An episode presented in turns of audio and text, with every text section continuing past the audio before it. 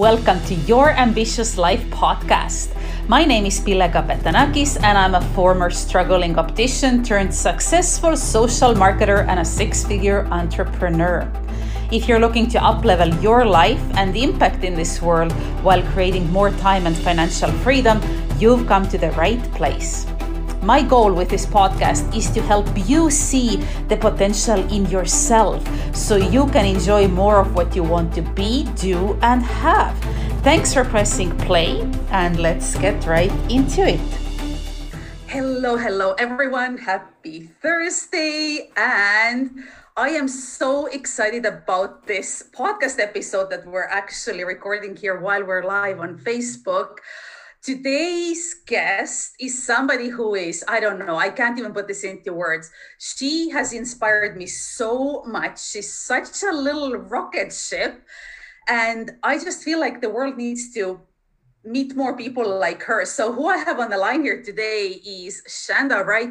She's actually from Vancouver Island, just like myself, but she's a former radio show host who was head over heels in debt and now she's flipping houses in Texas, trading Forex, um, educating ladies about financial literacy. And she's done a total 180 on her life in the last few years.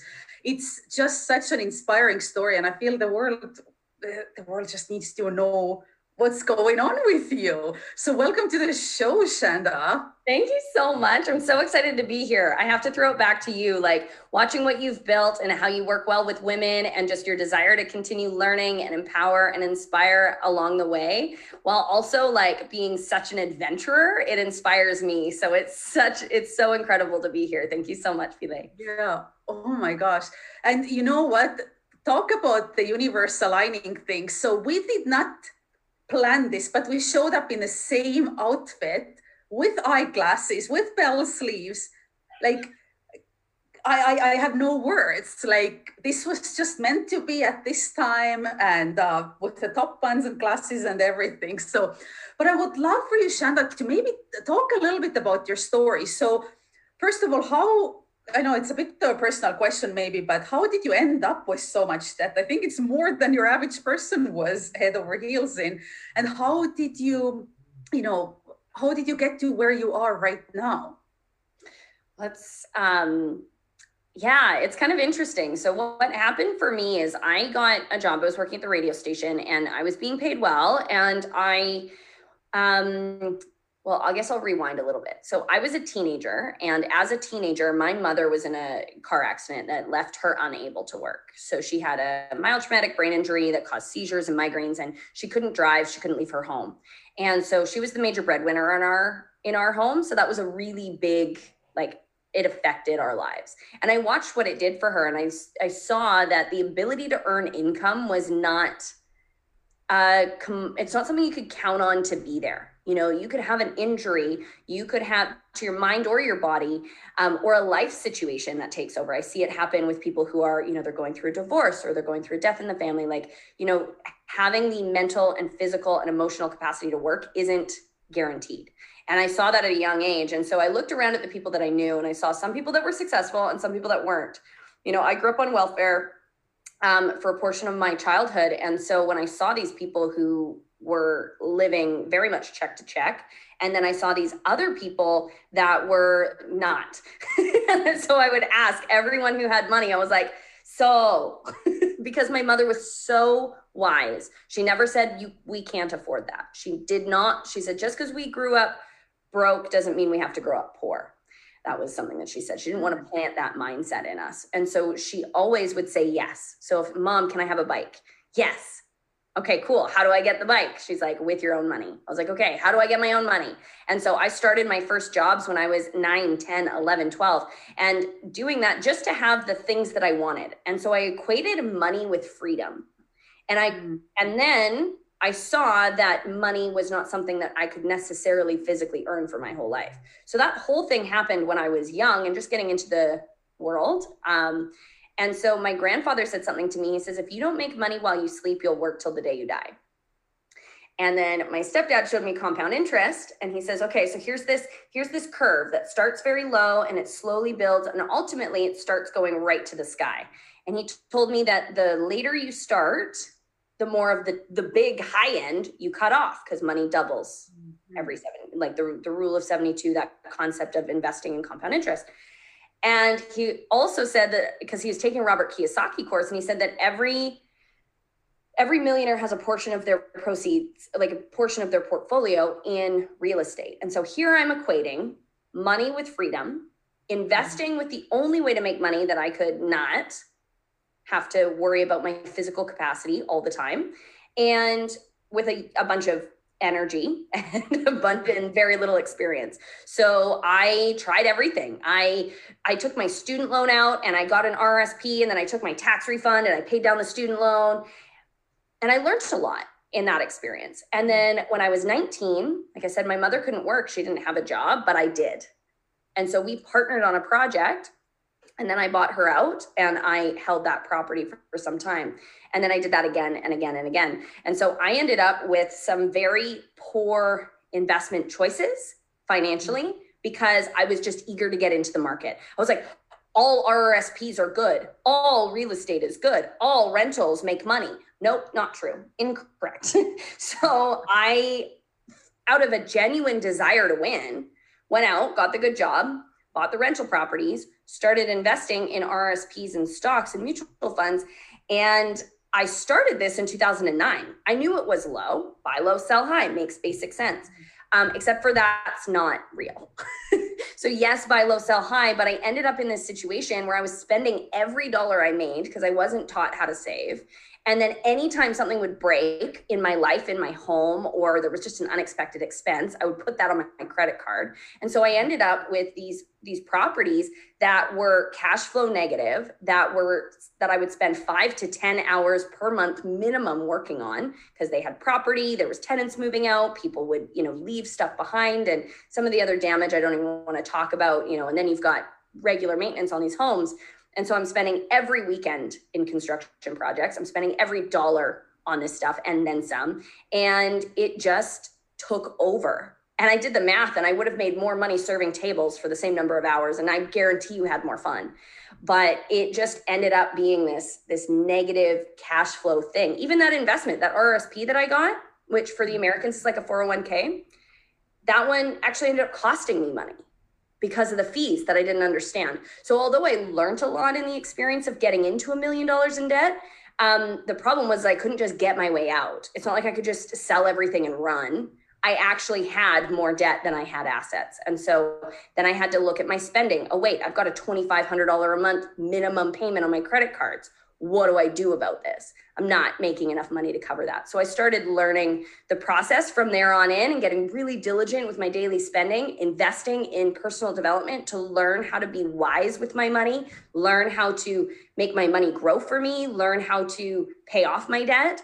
Um, and it was just it was one step at a time and just out of a genuine desire to win but it but i had no mentors teaching me the difference between good investments in real estate and bad investments in real estate and good investments in the stock market and bad investments in the stock market. And so I made a lot of mistakes along the way and there I was, million dollars in debt. And I'm so grateful that I found people that could teach me how to get out of that hole. Yeah. Oh, for sure. Well, I think it's so cool that you had people as a child kind of trying to put that entrepreneurial bug into your ear because, you know, we always say that people's money mindset it starts with their home what comes from home but also the school system right the school system that tells us that we have to get the good job we have to have good grades so that we could get the good job working for somebody else until we're 65 or often older so I think it's so cool. Like I never had that entrepreneurial kind of background myself because my parents would always go to work and they still do back in Europe. That's just that's just how they're wired. But um, I do have a question. Like, did you have like with all that debt piling up, you must have been stressed out. Like, I, I cannot even imagine like how you would sleep at night. But did you have some sort of like a breaking point where you were like, no, I I need to make a change. Something needs to change. Like, did you ever have like a defining moment where it was like, yep, nope, I'm done? It's so funny. And I think kind of, kind of Um, so the first thing that happened is I just was on the mission for more money. I thought more money was the answer to everything, right? So I was going to any business opportunity that I could. I was looking at every investment that I could. I was at every seminar that I could get my hands on. I just wanted to learn. And I was so hungry to win. And I, I thought it took this much effort. I thought it took 100 hours a week to win. I thought that was the recipe. And Bob Proctor said, in a conference I was on just a few weeks ago, he's like, working for money is the worst way to make it. I'm like, Yes, I learned that the hard way. So I was just on this mission. And so I ended up meeting my mentor at a business meeting. And then she ended up coaching me and connecting me to other mentors. Um, there was definitely a moment where I decided to start investing in myself and my future. And it was because Melanie, who's my mentor and now business partner and friend, said, I will not work with you unless you go to a Dani Johnson conference. Like, absolutely not. You're going to go. It's in two weeks. It's $2,500. We're going to DC. We're going to be there for three days. Like, we're going. And I was like, okay, I guess we're going to DC. I hadn't left the country in years. Like, where's my passport? So I didn't know. So when I was at that conference and I really saw, she asked a question. She's like, out of all the money you've made over the last five years, how much do you have left? And it was not enough. And i was like oh my goodness. And that kind of inspired me to go and, and start taking my finances more seriously. Um, and so that was probably one moment. It didn't change everything for me though. It just started me on the journey. The moment that changed everything was when i was in nicaragua. I went with a group of people from dani johnson to do some service work in nicaragua. And we went to chinandega which is the poorest part of the poorest nation in the Western Hemisphere. And so we're seeing extreme poverty. And I'm in this space, and they're happy, and they're peaceful, and they're respectful, and they're kind to each other, and they're dancing and celebrating because people are there to support them, and they have so little. Like they feed their children mud. And mm-hmm. we, we brought water and resources, and you know, we were there to help, but you know, just seeing how backwards we had it. And I'm like, money's not the point. Stuff is never going to make our life easier. It's just more stuff to maintain, it's more bills to pay. And I realized that we I spent so much of my life buying stuff I don't need to impress people I don't like, and therefore I had to do a bunch of stuff I didn't want to do. Right. And so I just I just my heart broke and it changed my whole perspective that like life is for living and mm-hmm. money works for me. I don't work for it. And I'm going to figure that out. And I just continued to believe that if they can be happy in their space, I will find a way to be happy in the richest nation in the world. So that was like the defining moment for me where it was like no more playing or sitting on a mm-hmm. wheel. Yeah. Oh, wow. I literally got goosebumps from it because it's so true. Um, they always talk about these third world countries and how people are dancing and beating their drums and everybody's smiling and they're happy, although they they have next to nothing. And here we are complaining about you know that i don't know that the almond milk is out in a store right? Like that's yeah, like they're having, having clean water in your home that's drinkable puts us in like the top 5% in the world wealthiest people. Unbelievable. it's definitely such a perspective thing. So you have so many things going on in your life these days. You are uh, flipping houses in Texas. That one, I'm still like, wow, this is like the coolest sounding thing ever. It's probably so much work. But uh, then you also trade Forex and uh, are out on that market. And then you also coach other ladies to do better financially. You have so, so much going on. Like, how do you stay focused and how do you kind of balance it all out? I know that balance isn't even a thing that we should really strive for but like how do you do it all uh, that's a good question. So i um i'm really attuned to what works for me. Like if something doesn't feel good then i don't keep it in my life. So the energy drains those places where you know you give but there's no energy returned whether it's a coaching client it's an opportunity it's um anything you know um, i just work really diligently to make sure that my energy and my environment my friendships are positive uplifting kind productive that we're moving towards something. So everything in my life has the same vibration or the same energy. So that's the first thing that i do. And I, I stay very focused with my yoga and my meditations my mantras my i am statements my gratitude journal like all that stuff that just keeps everything energetically like in that space for me. Um, and then the other thing is that I just have one statement that drives me every day, and it's who loses if I don't win. Ooh. And Can so you say that again? Who loses if I don't win? who loses? Oh my gosh, I'm gonna have to write this one down.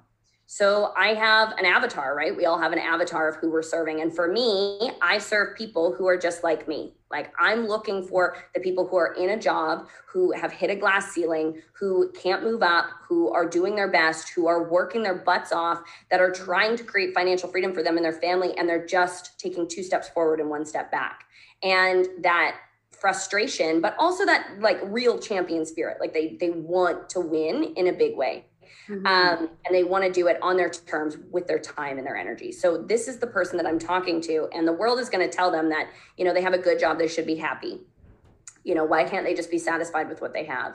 Why can't you know maybe if you just didn't talk so much or you weren't so bold, then you'd get further ahead in the corporate workplace. Maybe if you you know wore more makeup or were a different gender or or race or you were in a different city or maybe if you moved or maybe if you didn't stay home with your kids or whatever the situation is like maybe that's the thing that if you didn't do that you could have this and just that um, that corporate space that doesn't allow people with an entrepreneurial spirit to really thrive and investors who are just lost.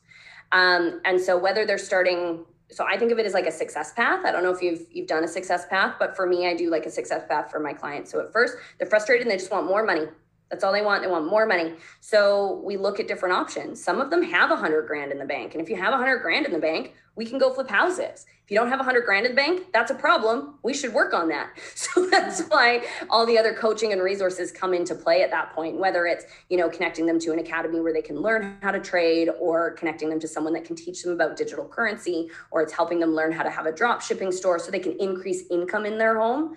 Then I help them decrease expenses then I help them move into investing and doing it at a high rate, like 10% or more a year. And so it's it's really just a matter of where they're starting. Most people that I work with don't have $100,000 liquid capital. And so mm-hmm. that's why all the other pieces fit so well for me. I just like, okay, how much money do you have and what are your goals? And it just decides where they fit. But all of it aligns for me because it's all about money working for us. Yeah. Oh, absolutely. Absolutely. So I would love for you to leave the listeners here with maybe a couple of tips, maybe three tips um, that you may have for people who are hugely in debt and they don't even know where to start. Like, do you have any sort of tips for them, like the first steps that they could be taking or directions they should be looking at? Yes. So I'll give you a couple of the first tips. And yeah, absolutely. I love that question. So the first thing that you want to do is you want to print off all of your bank statements for the last three months of every card that you use. You want to go through that bank statement, look for anything that is non essential and highlight it. Anything that is essential, you want to separate into variable and fixed. So you're going to look at what I call fat, which is the extra in your budget, the stuff that's non essential, like your Starbucks and then the things that are essential, like your lights, right? Um, and just analyze your fixed expenses and decide where can you cut. I believe that if you're in debt, you should not have cable. You owe someone money.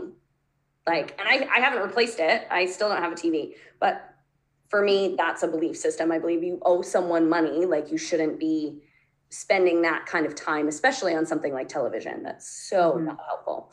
Um, but that being said, you know, some people will. It's it's it's you have to stop being an ostrich before you can change anything. You have to know where you are, you have to know where you want to go, then you have to know how to get there. So the first step is to figure out where you are. Complete account audit. So you want to look for your fat, you want to look at your expenses, see what you can reduce.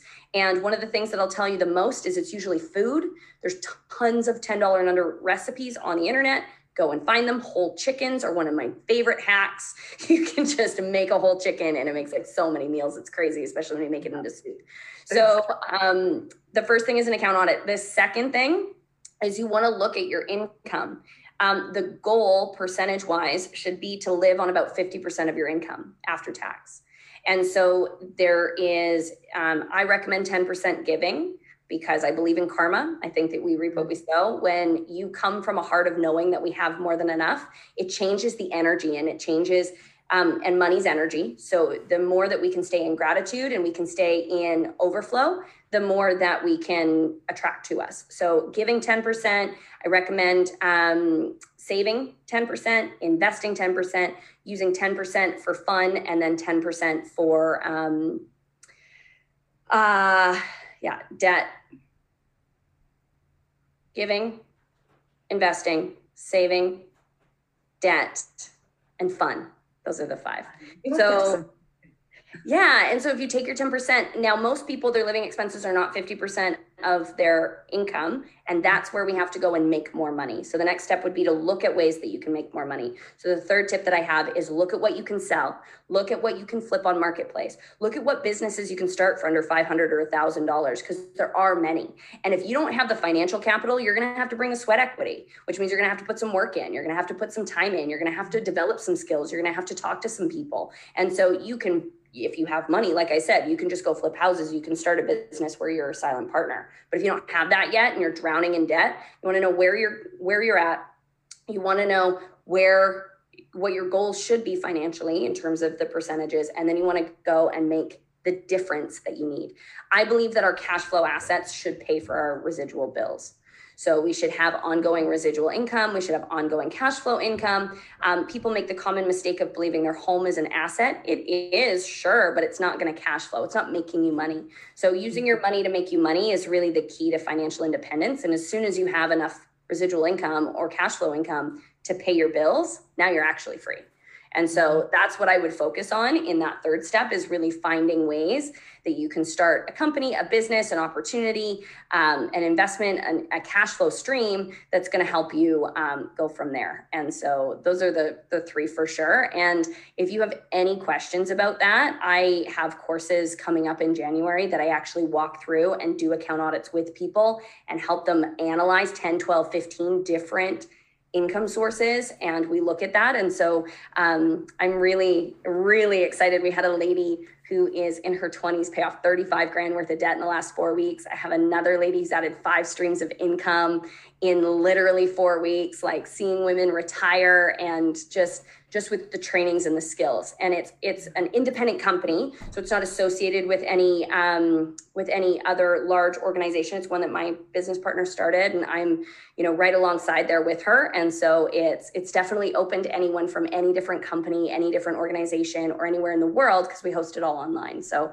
um, that's been my favorite thing in the world is to help people actually learn how instead of saying give me your money or you know, give me your debt, we'll write it off, like just actually giving them the skills to do it. So taking ownership is the most important thing. Absolutely. And that's what, it, what it's all about. It comes down to education, no matter what it is in life. And that's just a part of it. The, these three tips alone could change someone's life. Like, oh my gosh, everybody print out your statements and do the one, two, three that Shanda just gave you. But um, if people would like to kind of get in touch with you or or chat with you more, what is the best way for them to contact you, Shanda? It's definitely Facebook or Instagram. So at the Shanda Wright on Instagram, and then it's Shanda Wright on Facebook, which can be a little trickier to find. So the T H E Shanda S H A N D A Wright W R I G H T um, on Instagram is usually the best way. Perfect. Well, thank you so much for hopping on here with me today. It's always so much fun chatting with you. You're just such a ray of sunshine. And uh, you have an amazing day. And thank you, everyone, for listening. Thank you so much, Pille. I just love you to pieces. And just so that you know, anyone who has the pleasure of working with Pille, she is one of the most heartfelt leaders that I have worked with. She is kind and diligent and curious and supportive and positive, and just you're very lucky to be working with her. So thank you again, Pille, for having me. And you know, I'm just uh, grateful that we our paths have crossed and we get to do life together. Absolutely. You're such a sweetheart. Have an amazing day. Bye, everyone.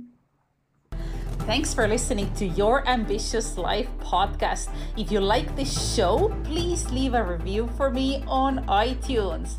Until next time.